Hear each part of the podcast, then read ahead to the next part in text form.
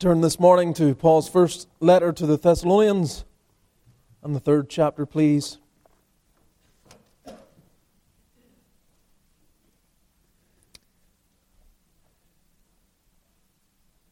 Just add my words of encouragement to the choir and those involved, and how you have often ministered to my own heart as I sit and just listen to the words and what you're singing. Very thankful for how the songs of Zion lift up our hearts. And it's good to come into the pulpit encouraged already before you come to try and be an encouragement to others. So thank you. And just underline, you know what? you just never know how you may be a means of blessing. You may not have ever thought yourself as being part of a choir. Well, you never know until you try. And certainly, we'd encourage those who uh, would want to be a part to think about it as it will start up again later on in the year. So we're in this first epistle of Paul's to the Thessalonians. We have reached the third chapter, and we're going to read from verse 1 again. We were here, the, here last Lord's Day, looking at the opening four verses, and let us read again from verse 1 to the end of verse 10.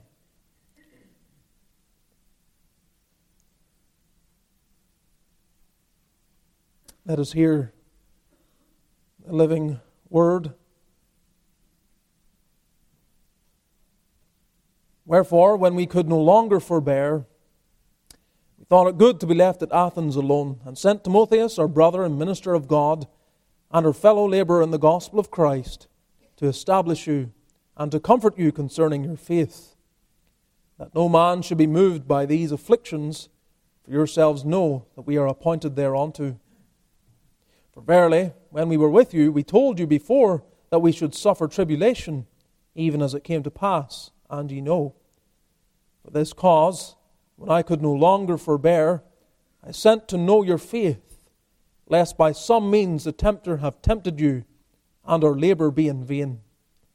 But now, when Timotheus came from you unto us, and brought us good tidings of your faith and charity, and that you have good remembrance of us always, desiring greatly to see us, as we also to see you. Therefore, brethren, we were comforted over you in all our affliction and distress by your faith. For now we live, if ye stand fast in the Lord. For what thanks can we render to God again for you? For all the joy wherewith we joy for your sakes before our God, night and day praying exceedingly, that we might see your face, and might perfect that which is lacking in your faith. Amen. We end our reading there, trusting the Lord to open up the remainder of this portion to us as we consider it together. Let's all pray and seek the Lord.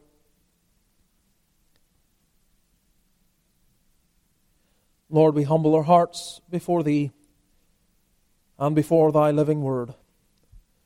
We pray that there would be no hindrance in our hearts, in any of our hearts, to receive the word with profit. We pray that it may be a life and soul transforming word to us, that it may have its intended purpose, like our Lord Jesus has told us, that it might sanctify us.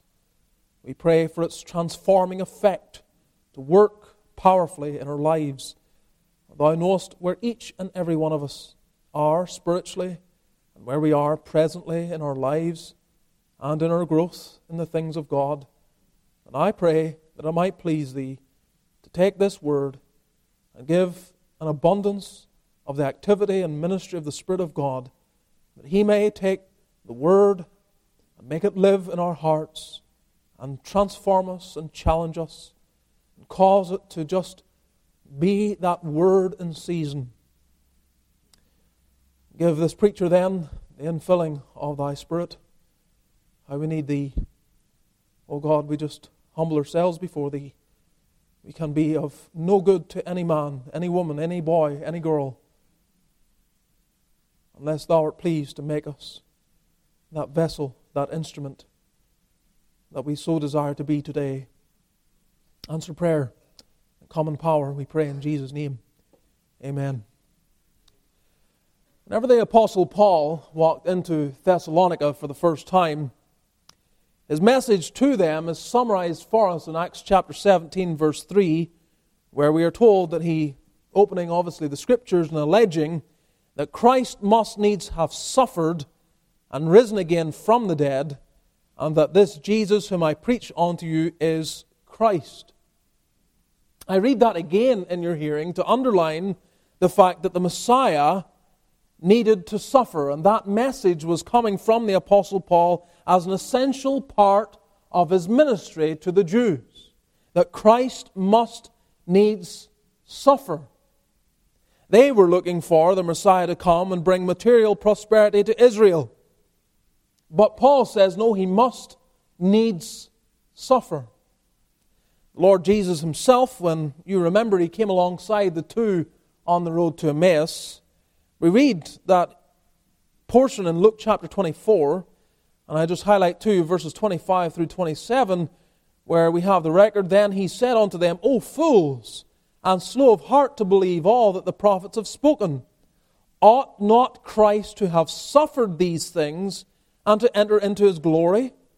Uh, beginning at Moses and all the prophets, he expounded unto them in all the scriptures the things concerning himself. So again, he underlines this particular facet of the ministry of Messiah that he ought to suffer these things before he enters into his glory. Peter also brings this to the fore in 1 Peter chapter 1 verses 10 and 11 where he writes of which salvation the prophets have inquired and searched diligently who prophesied of the grace that should come unto you, searching what or what manner of time the Spirit of Christ which was in them did signify, when it testified beforehand the sufferings of Christ and the glory that should follow. So the message that was underlined over and over again and needed to be clarified was that Christ must suffer. But then another message needed to be clarified and was underlined over and over again, and that is that his people also must suffer. I know I've quoted this text numerous times in this series from Acts chapter 14 when Paul makes his return trip from his first missionary journey with Barnabas and he visits the churches that had been planted and that had been established and the summary statement of their ministry is given in Acts 14:22 confirming the souls of the disciples and exhorting them to continue in the faith, and that we must, through much tribulation, enter into the kingdom of God. In his lessons to new believers, Paul underlined the Christian experience in this world as one of suffering. But more than that, when you read through the Word of God, you will find that repeatedly the apostle ties the sufferings of Christ together with the suffering of the people of God. That he brings these two aspects together. So it's not just me presenting before you, him underlining the suffering of the Lord Jesus Christ and then underlining the suffering of the people of God, but he brings it together himself. For example, Romans chapter 8, verse 17. And if children, speaking of the people of God, and if children, then heirs, heirs of God and joint heirs with Christ, if so be that we suffer with him that we may be also glorified together. There's the suffering with Christ that the people of God experience. 2 Corinthians 1, verse 5, he says, For as the sufferings of Christ abound in us, so our consolation also aboundeth by Christ. And then Peter writes in 1 Peter 4, verses 12 and 13, Beloved, think it not strange concerning the fiery trial which is to try you, as though some strange thing happened unto you, but rejoice inasmuch as ye are partakers of Christ's sufferings, that when his glory shall be revealed, ye may be glad also with exceeding joy. So you bring the scriptures together and you see that there's this emphasis upon the fact Messiah must suffer before he enters into his glory, and his people must suffer before they enter into their glory. And so there's this mutual experience of the people of God with their Savior and their Redeemer in suffering in this world. And so it's emphasized. Christ suffers, we suffer. Now, last week in the opening four verses of this chapter that we've read together, we, we considered it under the title Pastoral Care for a Persecuted Church. And you can see that coming out Paul's concern this pastoral care he had for them because he was worried about how they were getting on in the midst of the persecution that began before he even left the city and continued even in his absence. But this week, our text is entitled Pastoral Joy for a Faithful Church. It's not care for a persecuted church, but it's joy for a faithful church because when news gets back to Paul, it is good and there is joy, and he is thrilled by what is going on as the work of God continues by the grace and power of the Spirit. So, as we look at these verses together from verse 5 through verse 10, the Lord giving us help, we trust, we want to see first of all the enemy of faithfulness, then the evidence of faithfulness, and then the effect of faithfulness. First, then, the enemy of faithfulness in verse 5. For this cause, he writes, when I could no longer forbear, just to underline again, you see him uh, stating something that he's already stated in verse 1 when we could no longer forbear.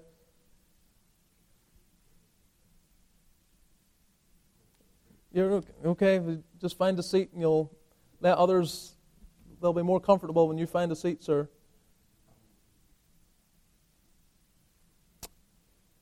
If you look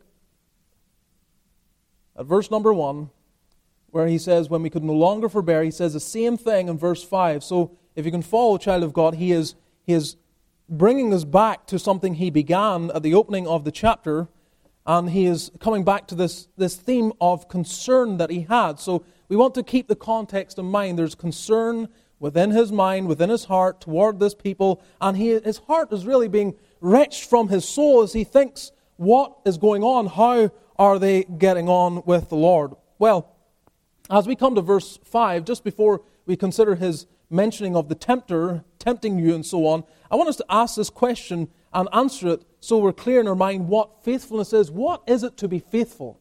Because this is really the, the essence of the joy that enters into Paul's heart. You can see it highlighted in verse 8, if that can be a kind of a hinge a verse for this portion. He says, For now we live if ye stand fast in the Lord. And that kind of is a, a platform for everything else that he makes reference to. Is the fact that they stood fast in the Lord. They were, they were faithful. But what do we understand by faithfulness? Well, one defines it as, quote, maintaining faith or allegiance, showing a strong sense of duty or conscientiousness. I'll say that again. Maintaining faith or allegiance, showing a strong sense of duty or conscientiousness. Now, this faithfulness, then, as we have it defined there, is general, but the faithfulness that is being referred to here in this portion that we're looking at is not general, it's specific. The faithfulness that they exhibited when Timothy went back to them was faithfulness to the Lord. And because they were faithful to the Lord, there was one that was seeking to try and remove them from that fidelity, unstable them in that fidelity, and to cause them to, to go sidetracked from their walk with the Lord. So you can see that concern was already in Paul that we looked at last week. He says, look again at verse 2. He's sending Timothy. Why? to establish you and to comfort you concerning your faith, that no man should be moved by these afflictions. That is the burden. I don't want anyone moved. I don't want the church unsettled. I don't want the people of God to be rocked and caused to be destabilized in their profession of faith. And this is the burden. This is the burden of the pastor. This is his heart as he is detached from them, removed from them in presence, unable to facilitate them, support them, and minister to them in the burdens they carried in the midst of the afflictions. His worry is, will they continue to go on?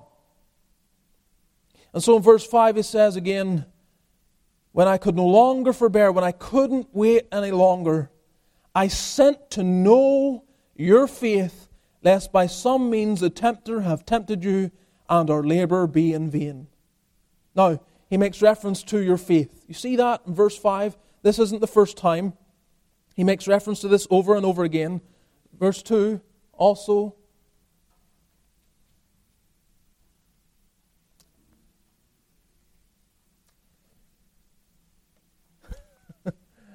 Always something. Verse 2 Your faith you see it there at the end of verse 2, your faith. He makes mention of it also in verse 5. Verse 6, he talks about your faith there in the middle and charity. Verse 7, he also makes reference to your faith at the end of that verse. Verse 10, Again, at the end of it, your faith. There's a repetition of this idea of your faith.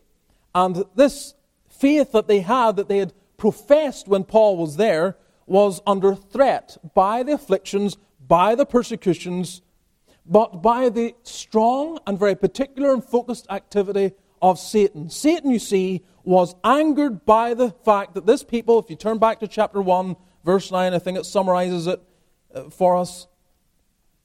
What happened to them? Well, they turned to God from idols to serve the living and true God. They turned to God from idols to serve the living and true God. And Satan is upset in a number of ways. First of all, he, he had had them serving false idols, false gods, and they have turned away from that to the living God, but now they, they serve the living God. So it's, it's a double blow to Satan. It's not just the fact they have been converted, that they have been transformed in their conversion, but also by the fact that they are now serving the living God. Well, if you go back to the portion, you will see for yourself that this is what is under threat. And it's hard for us really to put ourselves in the place where Paul is. If you're not a pastor, you may not understand, but if you can think of it even in terms of being a parent or someone that you're concerned about or someone that you care for and you don't know what's going on in their life and you're worried. I know there are some parents who've gone through this with their children. They don't even know where they live, they have no idea what's going on in their lives. They, they've just completely detached themselves from them and they worry. They worry continually about what's going on. It's like a burden they carry every single day. And this was the apostle. He's not just leaving the church, he's not just removing himself from the church uh, uh, uh and leaving them on them by, their, by themselves, but he is experiencing this sorrow because he knows that persecution's unfolding there. He's not just left them in the, the, experience of the joys of this life and this world coming and, well, we were singing it this past week. Is this vile world a friend of grace to help us on to God? No, no, we're not going to be carried to the skies and flowery beds of ease. And this church understood that. They knew it intensely. And so his lament is I, I sent to know your faith. Your faith. Is your faith going on? Are you continuing on in the way you began? Lest by some means, and he doesn't know specifically how the devil could work, he knows that he has a whole array of different weapons that he might use. Let us keep that in mind. The devil does not make one singular attack upon our souls. He has a plethora of ways of destroying the faith of those that seek the Lord and live for him, unless by some means the tempter have tempted you and our labor be in vain. Now, the devil wants to destroy, as we've said, their faith. And you may ask the question, well, how is that possible? We, we believe in this church that once you're genuinely converted, that that's sealed. I, I mentioned it even in prayer, that, that once we belong to the Lord, neither will anyone ever pluck us out of the Lord's hand. And yet, and yet, there is a reality of apostasy that we're taught in the Word of God. And Paul was well, well aware of this. Whenever you get converted, you don't just have like a kind of light that begins to blink in your head or something that says there's a genuine work there, you really belong to the Lord. There's no evidence of that that, is, that confirms that you're truly the elect. And so the language of the Lord is very appropriate. Just to remind you of it, go back to Luke chapter 8. Matthew, Mark, Luke, Luke chapter 8.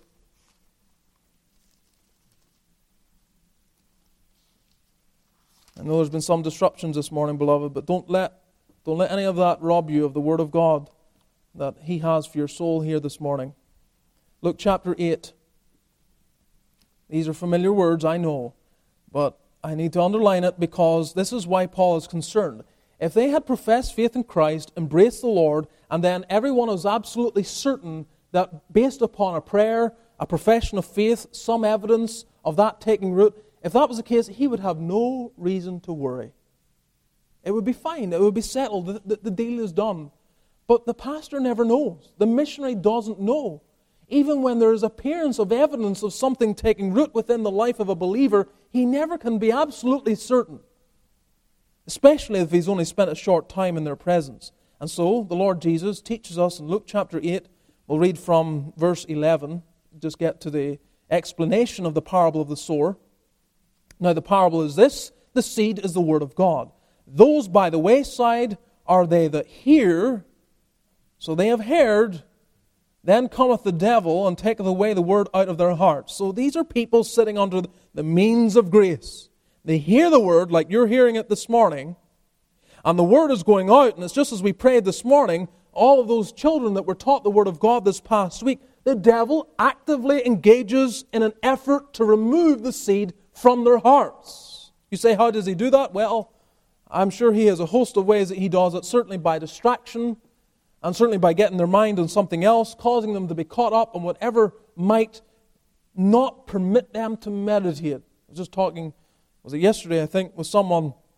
We were discussing the, the idea of amusement, and you've heard it, I'm sure, some of you at least, on many occasions, the, the idea of amusement, and we, we clamor after amusement, but the sense of the word is that it is in opposition to musing. It's trying to stop us from musing, which is an old term that's not used much these days thinking.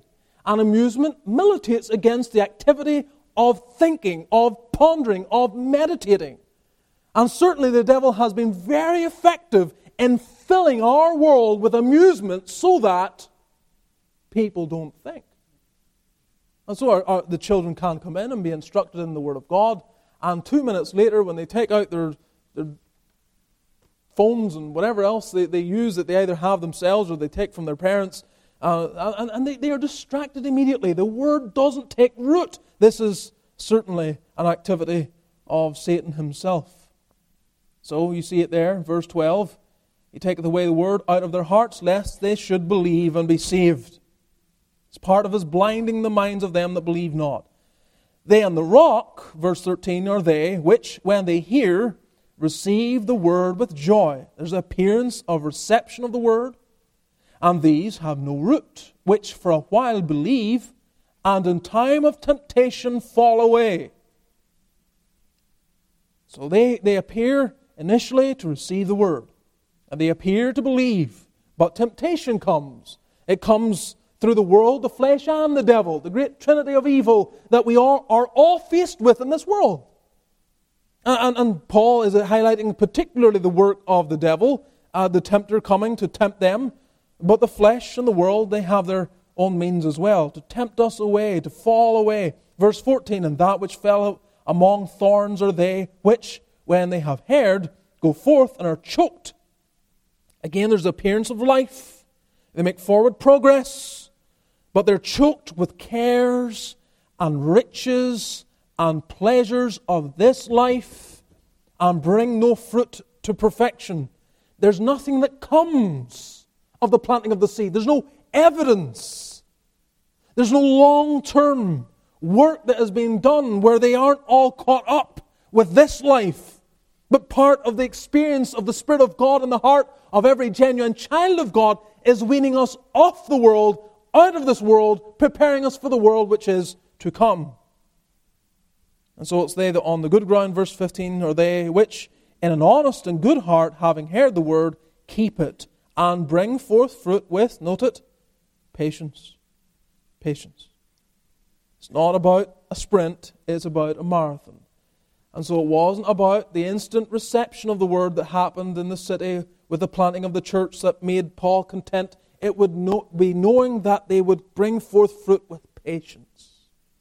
That they're still going on in the heat of the battle with everything prevailing against them, telling them to, to quit following Jesus Christ. I mean, let's just stop for a minute. I've mentioned this many weeks ago. Let me just underline. This is not about people saying, calling them names, or, or being rude to them because they received Jesus Christ. This is about losing business. This is about economic downfall. This is about people no longer entering into your business because you were a Jew and now you've received Jesus Christ by faith. You've claimed Jesus of Nazareth is the Messiah while the rabbis and all those that are in the synagogue are rejecting it. And so the entire Jewish community reject you based upon your faith in Jesus Christ. You lose everything. You have family members who will not speak to you. You want evidence of it? Go to John chapter 9. See how the parents of the blind man responded to the fact that he had received Christ and wouldn't deny him. Or at least he certainly wouldn't deny the work that had been done in his life before he later received Christ truly. And his parents wouldn't acknowledge it, wouldn't really stand with him, just wanted to keep go, go back to him and tell him, they wouldn't, they wouldn't take a stand. So he's excommunicated. This is what they're facing. Paul is concerned. Beloved, this is, this is a reality. Apostasy is a real thing. Turning from the faith is real. It's not something that we should think glibly about. We want to see people come to an understanding of the gospel. Parents, you want to see your children come to an understanding of the gospel. Yes, to seek Christ for salvation is utterly essential, but we cannot leave it there and be content that they are merely going into heaven. Your, your, your whole work is the discipling of them in that so that they grow and they advance and they become strong. Where are they going to be in terms of the kingdom? Are they going to be an active force against the enemy? Or are they going to be just someone that, well, they prayed a prayer? Look, beloved, the whole purpose is to make us fruitful unto every good work. And this is what Paul is burdened about. Again, you try to put yourself there, and he is, he is, he is so concerned. I could no longer forbear. I couldn't wait any longer. I needed to know about your faith. Lest by some means the tempter have tempted you, and our labour be in vain. This idea of his, the vanity of his labour is something he refers to in other places. For example, in Philippians 2, verse 16, he exhorts them to continue on. Why? That I may rejoice in the day of Christ, that I have not run in vain, neither laboured in vain. So, this is why, just to underline it all, this is why, in a summary of Paul's teaching to new believers, it exhorted them to continue in the faith. If your idea is simply, well, you're saved, you'll always be saved, and you think you can just leave it there, you're in error. The apostle understands, and every genuine preacher understands, there are forces at work that are constantly militating against the souls of men and women, boys and girls, young people, constantly working. And it is the preacher's job, it is the pastor's work to try and exhort continually to continue on, to keep pressing on. In the midst of a world that's full of sin and depravity, what happens to the hearts of men? The love of many wax cold. I think of that passage often. In the midst of the kind of world that we're living in now, where sin abounds, where corruption is everywhere, in this kind of environment, when the love of many waxes cold, I feel myself to have just a little fraction of your time every week to prevent your love from waxing cold and your faith petering, petering out into nothing. Just a short time. I, I, just couple of hours a week just to try and to militate against the forces that you face in your workplace, in the world, in the media, everything that's confronting you, confronting you. It's all sin. It's completely almost at the point where, where anything goes. The lid is taken off. Sodom enters in with all of its vileness. And the love of many waxing cold. Just a few moments in your week to try and breathe some life and heart into your soul to stand fast in the Lord. So we have the enemy of faithfulness, the great tempter. We've considered him already. When we looked at chapter 2, verse 18, Satan hindering Paul, his hindering efforts against Paul, they weren't just focused upon Paul, but against the church as well. And the tempter seeking to tempt them, and Paul's labor then to be in vain. He is, he is so consumed with concern about this matter. So there's not only then the enemy, there's also the evidence of faithfulness, because when we come to verse 6, here's the happy news. But now, when Timotheus came from you unto us and brought us good tidings of your faith and charity, and that you have good remembrance of us always, desiring greatly to see us as we also to see you, therefore, brethren, we were comforted over you in all our affliction and distress by your faith, and so on. Timothy had to take a trip of hundreds of miles, hundreds of miles. Eh, if he stayed in Thessalonica for a week, possibly about a month, he's away from the Apostle Paul, maybe even more. It's a long, hundreds and hundreds of miles. And so he makes this journey to figure out, to determine, to evaluate the church and how they're getting on. And he comes with good tidings. Wonderful term he uses there in verse 6. More, most often used of the, of the word the gospel itself. But in this context, it's used like Gabriel used it in Luke chapter 1, verse 19, where he came and bring good tidings to Zacharias. And Timothy's report has two parts. First, he speaks of their faith and love, and then he speaks of the positive thoughts that they have generally toward the apostle and their desire to see him. So, let's look primarily upon the first point of this, where he brings good tidings of, look at it, middle of verse 6, your faith and charity. Your faith and charity. This is a summation of what he observed their faith and charity. When he saw a church that was going on with God, he could summarize it in the, these terms your faith and charity. Now, why does he summarize it in that way?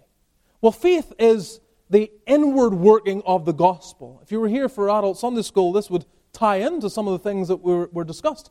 The faith is the inward working of the gospel in their lives, and love is the outward working of the gospel in their lives. Paul puts these together in other places, for example, Ephesians chapter 1 Verse 15, he says, Wherefore I also, after I heard of your faith in the Lord Jesus, and love unto all the saints. Faith is that inward working of the gospel, love is the outward working of the gospel. It summarizes the experience of the church when it is what it ought to be. So when he went there, he could see it, and he could summarize it in this way Good tidings of your faith and charity.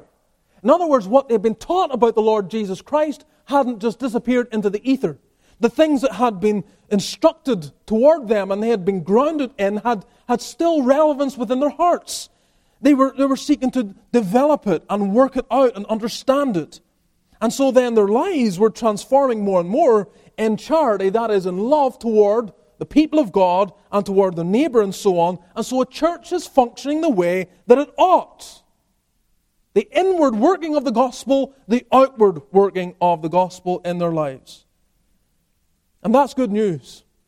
That is good news. If you can, you can summarize a church in that way, they understand the gospel, it's working into their very souls, it's, it's just it's, it's filling their hearts, it's filling their praises. You can hear it in the way they pray, they're understanding the gospel's taking root. And then to see it work out in their lives in love.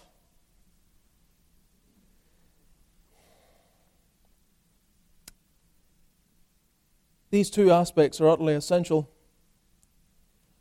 Both of these graces grow together. It may be said that you are not growing in your commitment to the gospel if you're not also growing in your love for the saints, and vice versa. Some of us find one aspect of this easier than the other. Some may love the gospel, love the faith. They, they, they want to understand the faith and be bedded into the faith and grasp the faith and under, understand it to the fullest degree. Others are, are more toward the working out of it and, and seeking to live charitably toward others and all of that. But it has to be both. See, the problem is if, if you put emphasis upon, let's say, the latter, charity, and, and you want to manifest love and show love, but it's not with the grounding of the gospel, you may show love where you ought not. In the wrong way. That's possible. You, you could show love to an apostate. You could show love to a false teacher. You could give time and place to those that you ought not to give time and place to. So it needs to be that the gospel is well understood within the heart, within the soul. But you can't just know it all. You can't just have it worked out within your soul and you understand the person and work of the Lord Jesus Christ and not have it worked out. As it is developed there in Ephesians 1, where we said, Love unto all the saints that's, that's the focus. The love has to be manifest to the people of God. There should not be infighting. There should not be bickering. There should not be a lack of grace toward the people of God. There should be care, concern, and love, and a pouring out of, of, of adoration toward one another in that sense of, you belong to the Lord. I must treasure you the way the Lord treasures you. I mean, none of us are, are more valued than the other. We're all members of the same body. The idea that I can, we can elevate ourselves in such a way that we, we minimize the appreciation that we should have toward the people of God. Christ died for all of his people. They matter to him. And so they must matter to us. So we can't just fill our hearts and minds with theology and understanding what the Lord has done for us without an evidence of love toward that for whom He did it for. We must love the body. And so Timothy's summary is this church is showing this.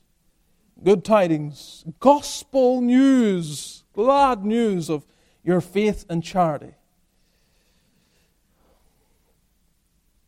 All the persecution that was going on in that city had not caused their faith to waver and hadn't stopped them from showing love. That's a good thing, isn't it? I, I, I think it's hard for us to understand what this kind of persecution would, would be like to be in the midst of it, where it's threatening your job and threatening your, your very life because you're not making ends meet the way you were and your family have rejected you. But they hadn't faltered. They hadn't stopped doubting the love of God, the work of Christ, the forgiveness of sins, and so on. And they continued to spread the gospel far and wide and to serve their brothers in the Lord. Again, just for a moment, turn to the Philippians, Philippians chapter 2, or chapter 1, sorry.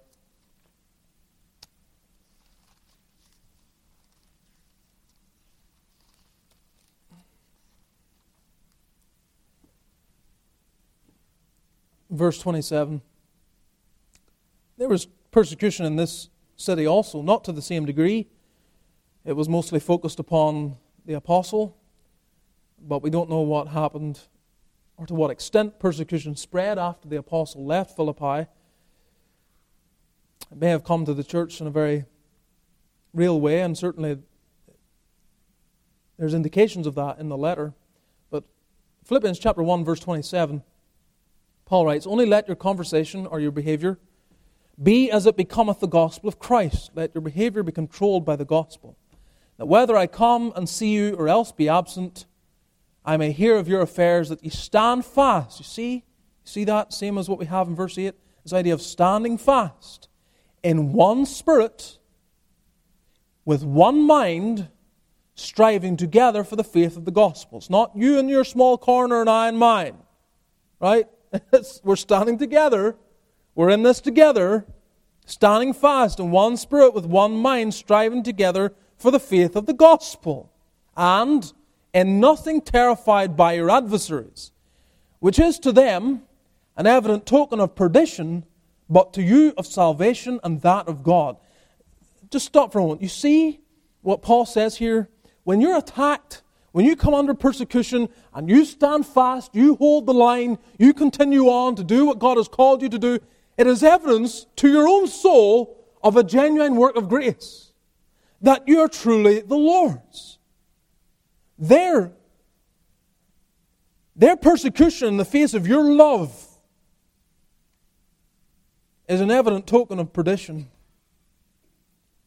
But their persecution to you and to your heart is an evident token of salvation that's been truly worked in you by God. For unto you, verse 29, let's not leave this out, for unto you it is given in the behalf of Christ, not only to believe on him, but also to suffer for his sake. There we are. You see the emphasis again? Suffering as a Christian, having the same conflict which ye saw in me. What did they see in him? They saw him imprisoned. And they saw many stripes laid upon his back. And they saw him there in the midst of that prison. And if Paul didn't tell the story, certainly the Philippian jailer would have told the story when he came and joined himself to the church with Lydia and the rest of them. And he would have told the story. There was a man in the middle, along with Silas, and he was in the middle of prison, blood pouring from his wounds. And at midnight, he's singing, Praise to God! that would be the testimony. They saw it, they understood the spirit in which he took persecution and they were to follow in the same path.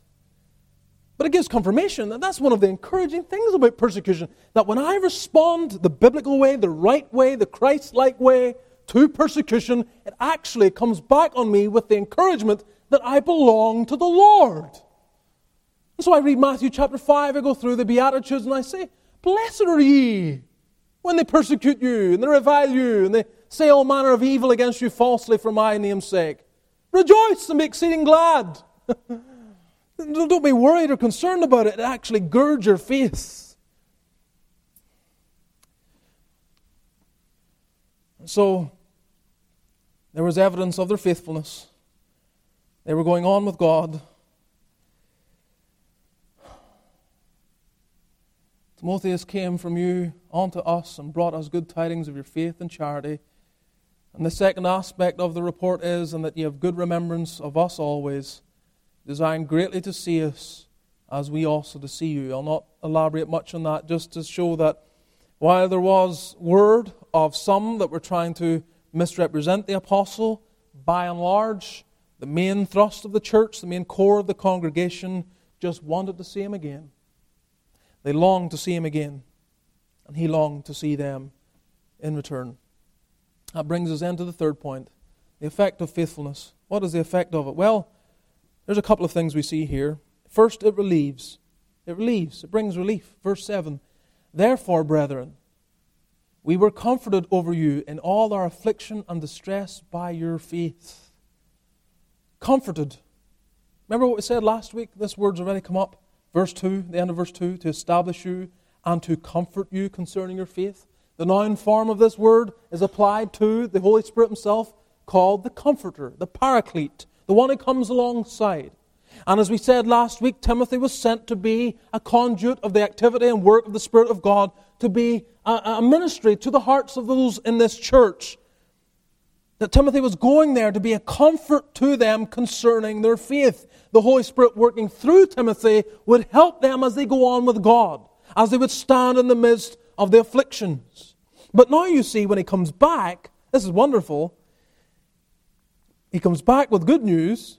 He says, Therefore, brethren, we were comforted over you. I sent Timothy to comfort you to come alongside you, to comfort your soul, that He would be a ministry to you through the Spirit of God. Now you are ministering to us. The Spirit, through Timothy, He is again being a conduit of encouragement and comfort, this time to me because of the news of how you're going on. We were comforted over you in all our affliction and distress by your faith. what comfort? just to hear good news.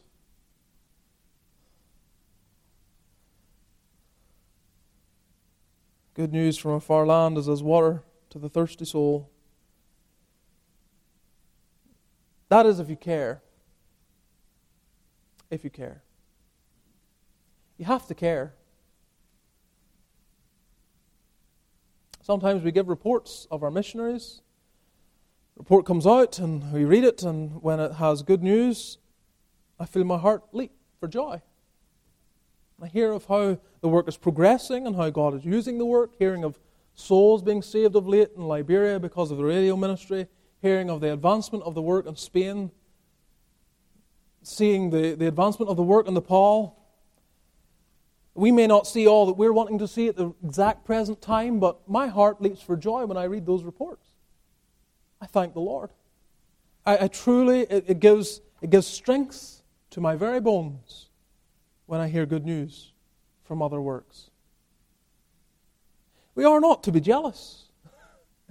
We're not to be the kind of people that it only matters or only I only will be joyful if, if it applies to me. if things are going well for me. No, no, no, that's not the way it's meant to be. I think some people they they they they weep when others rejoice, and they rejoice when others weep. And it's the wrong way around, beloved. It's not meant to be like that. When they're rejoicing, let's rejoice with them. When they're weeping, let's weep with them. But you can only do that if you care. If you actually care. And Paul cared. That's why he's he's so concerned. He is the life, the very life is being drawn from him. And so when he gets this news, it brings relief we were comforted over you in all our affliction and distress by your faith, hearing that your faith continues on. You're standing steadfast, you're being faithful. It actually brings comfort to my soul. What a relief. And you can apply this to, to many contexts of life. Faithfulness. Just, just to stop for a moment and think about faithfulness and the effect of faithfulness in all of us, in all of our experiences. If you ever own a business and you run your own affairs and you have to employ people, one of the things you will look for is faithfulness in your employees. And whenever you learn that they are faithful, that they can be trusted, that they're dependable, that they come in on time, and you can, Uh, and all the things you give them to do, they do it well and they do it heartily and so on, then, then it, you, it, it takes a weight off you. You actually sense relief, actual relief. And often it will be rewarded. You'll, you'll give them more responsibility. When a parent sees a child showing faithfulness, they are relieved. When a church sees evidence of a member being faithful, they are relieved. The oversight is. When you take it even to marriage, and some people have this idea that the, the, the, greatest joy of marriage or the greatest kind of the great aim of marriage is for the affections to be right in terms of love and whatever that may look like as far as you define it. But really, love in its greatest manifestation often brings its greatest reward to our souls when what's undergirding it and underpinning it is faithfulness. You don't care one iota if someone shows all this affection in the world, but they're not faithful. If they're not faithful, it doesn't matter. What you're looking for is faithfulness. You want the love undergirded by faithfulness. When they're faithful, then you depend on them. You rest. You're relieved. But if for one second you're wondering, are they faithful? There's no relief there. Sleepless nights, sorrow, stress, anxiety, and all the impact that has upon the very physicality of our frame. Faithfulness. It brought relief, that was a point. And to the point, if we can just go on a little more to verse 8, it revives. It doesn't only relieve, it revives. Verse 8 For now we live if you stand fast in the Lord. Now we live. The implication is what? He was feeling a sense of death, a spirit of death that was being suffocated. The life and energy was being zapped out of Paul as he was just completely taken up with concern now, if you've ever been concerned about something to the degree that it keeps you up at night, then you will understand.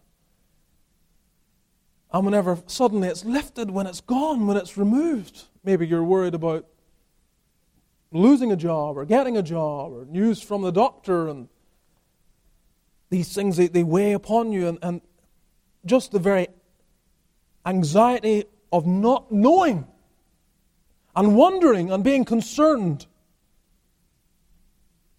can remove life from us. So Paul says, Now we live. Now we live. You've revived me.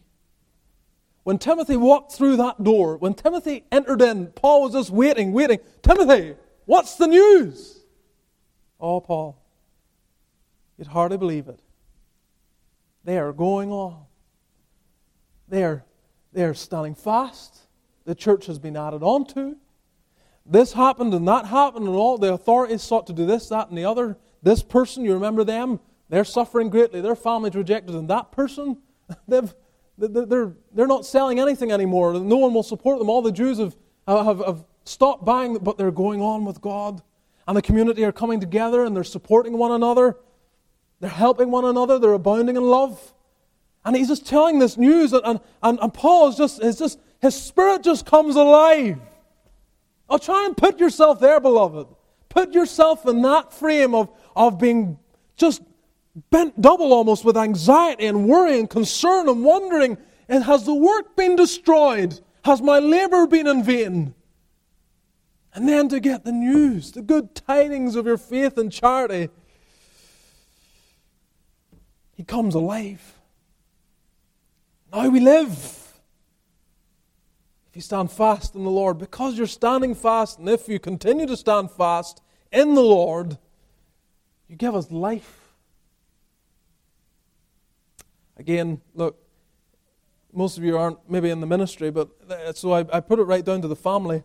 When a loved one, when, when there's something amiss in a child or a sibling or in a parent, you will know how it, it just it, it takes over all your thought. You can hardly concentrate on anything at all. And then when the burden is lifted, then you begin to live again. You can't live with that kind of concern. That's because you care. You actually care. Your heart goes out to them. This was Paul. Remember when Jacob was just coming to mind, and Jacob said about his life being bound up in the child? That, that's the idea. If anything happens to him, if anything happens, you will bring down my grey hairs with sorrow to the grave. You, it will take the life out of me. And this is Paul. Now we live if you stand fast in the Lord. So it revives. My beloved, keep that in mind. if you want, if you want a revived leadership in the church, if you want your pastor to get up with a sense of life and vitality and with heart and with joy, add to his heart by showing your fidelity to the Lord, really. Your, your faith and charity. You go on with God showing faith and charity, the gospel developing within your heart and mind, and then the outworking of that in love toward the saints and toward your neighbor. When that's seen, when, you, when the pastor sees that, when the leadership see it, then their hearts rejoice. It actually gives life to them. But when it's not there, it brings concern. It really does when you're missing, when you're absent, when you begin to detach yourself from the people of God, whenever word is coming round of you entering into a relationship that is not going to help you in your walk with Christ, it brings concern.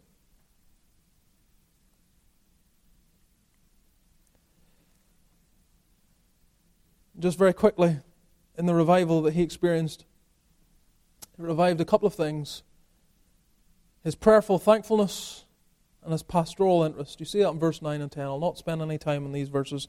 I think they're fairly self explanatory. For what thanks can we render to God again for you? For all the joy wherewith we joy for your sakes before our God. Night and day praying, so joy itself has been revitalized within his heart. He's full of joy because of the news that he has received, and it has stimulated his pastoral interest night and day, praying exceedingly that we might see your face and might perfect that which is lacking in your faith. To, I, I just want, again, I'm revived in my interest to get there, to get back, to get to you, and to try and help you go on with God. Now, if he had heard bad news, he may have said the same. He may have said, Look, I need to get over there and help. But it would have been a very different spirit. His whole journey back there, hundreds of miles, would have been with sorrow and grief, maybe with anger and frustration. But now he's going to go back there excited about what is happening in this city, what's developing in this church, and how God is using them. And their faith is spreading. Again, go back to chapter 1 here, just to refresh your memory. This is the news that is coming from Timothy. Verse 5 the gospel came not unto you in word only, but also in power and the Holy Ghost and much assurance, as you know what manner of men we were among you for your sake. And ye became followers of us and of the Lord, having received the word of much affliction with joy of the Holy Ghost, so that ye were in samples to all that believe in Macedonia and Achaia. For from you sounded out the word of the Lord, not only in Macedonia and Achaia, but also in every place your faith to God were to spread abroad, so that we need not to speak anything. Now, no doubt this was taking part while Paul was there, but obviously it was continuing. It was, it was spreading, it was furthering. News is coming back from these places. Silas is returning from Macedonia with Timothy, or like Timothy, and coming to the Apostle Paul and saying, Well, you know, they're hearing about it in Philippi. And there's just this converging of information that shows this church is going on with God. And it gives life, it revives thankfulness and gratitude to God and joy in the Holy Ghost and that pastoral interest in the people that he had as he reflects there in verse 10. Now, This has much application to us. It really does. And I don't have time to make all of that application. My time is gone. But let me simply say this. The mark of faithfulness, again, if you go back to verse 8 and see it as kind of everything hinging there on verse 8, they're standing fast, they're continuing faithful. This, this is an honorable trait, beloved. You need to exhibit faithfulness. Faithfulness needs to be a mark of your life. Why? I mean, years ago, this was, this was understood. Our parents and grandparents, depending on what age we are here this morning, but the previous generations understood faithfulness, loyalty. These were honorable traits that were, that were exalted and lifted up, and still today. We have days where we remember people who evidenced loyalty to a cause, whether it would be in warfare or something else. Loyalty courage, honor, faithfulness, dependability.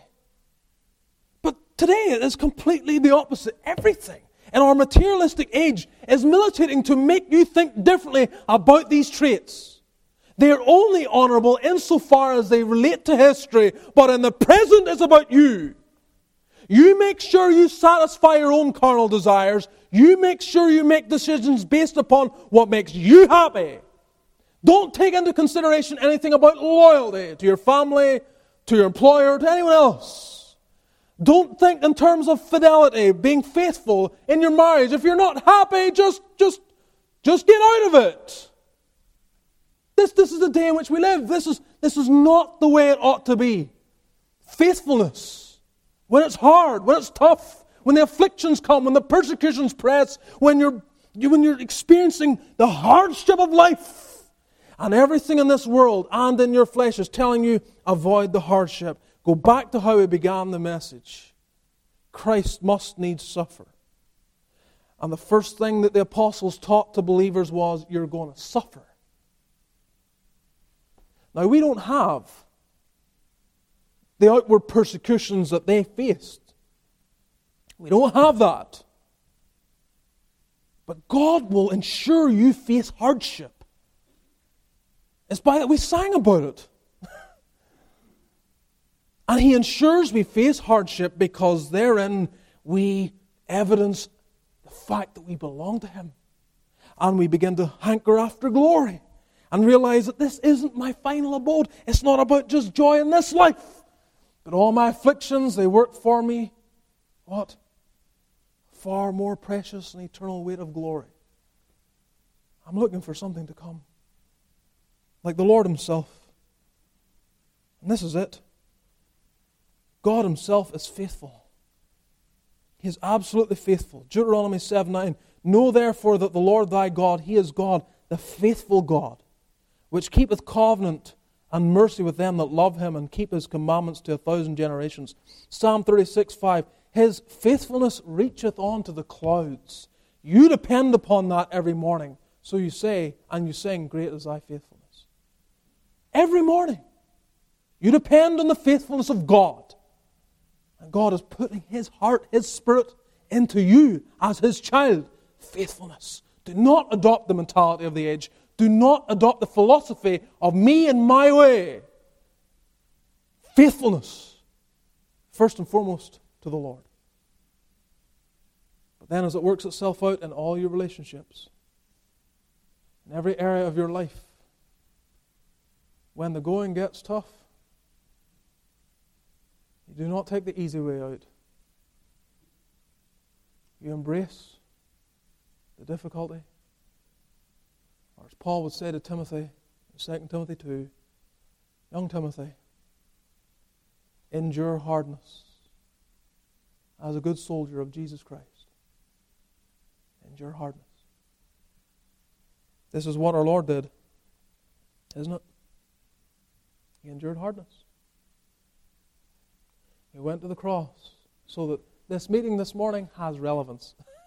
if there's no Jesus Christ who goes to the cross and rises again the third day, this meeting, pointless.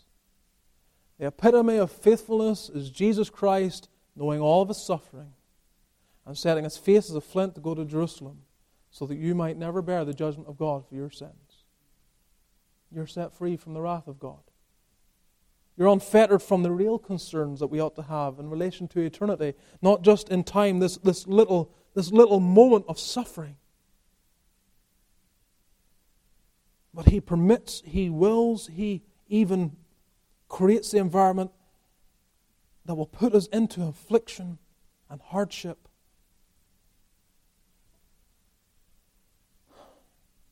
But He has taken away all of the eternal torment we deserve for our sin. Let us evidence our genuine conversion by being faithful, beloved, in every area and opportunity that He gives to every one of us. Let's bow to, before the Lord in prayer. Let's all pray.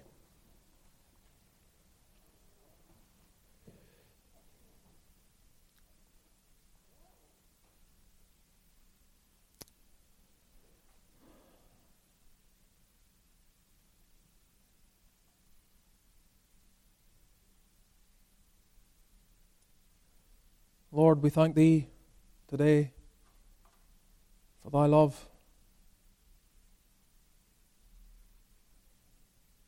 We're thankful that our Lord Jesus, we read of Him that having loved His own, which were in the world, He loved them on to the end. They, they give many reasons to, for Him to ditch them. They all forsook him and fled. They denied him. But having loved his own which were in the world, he loved them unto the end. Lord, we pray for that kind of fidelity that brings joy to thee. We pray for that kind of fidelity that brings joy to those that are our seniors or overseers, our parents or elders our employers. They like to see fidelity in us. But we pray above all that we will not merely live with eye service as men pleasers, but with singleness, singleness of heart as unto the Lord, who was faithful unto death, even the death of the cross. Help us, Lord. The world, the flesh, and the devil militate against the cause of Christ. We need help. And we beseech Thee to help us and to help our children to learn these qualities. It's maybe not as abundant in the world itself as it ought to be, but it is abundant as we read the Word of God. May they learn from the Scriptures these honorable traits like faithfulness that they ought to exhibit if they profess thy name. Help us all, Lord. Give us much grace because we want to receive the well done, thy good and faithful servant. Enter thou in to the joy of thy Lord. Part us with thy fear and favor. Grant, Lord, that even in our conversation before we leave, it may be edifying to the soul. May the grace of our Lord Jesus, the love of God our Father, and the fellowship of the Spirit be with all thy people, now and evermore. Amen.